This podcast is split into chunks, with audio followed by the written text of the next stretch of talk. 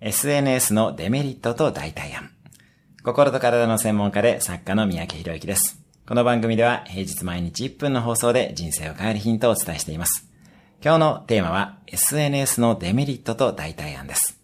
なんとなく使ってしまう SNS ですが、以下のデメリットがあります。1、他者との比較をしてしまい落ち込んでしまう。2、時間の無駄になる。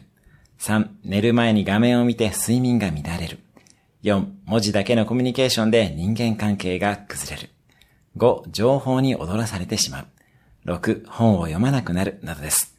私も SNS は使いますが、電車の中などで SNS を開く前には、必ず電子書籍を読んでから見るというルールなどを持っています。時には SNS 立ちをする一日を過ごすのも有効です。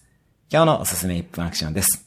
自分にとっての SNS のデメリットを3つ考える。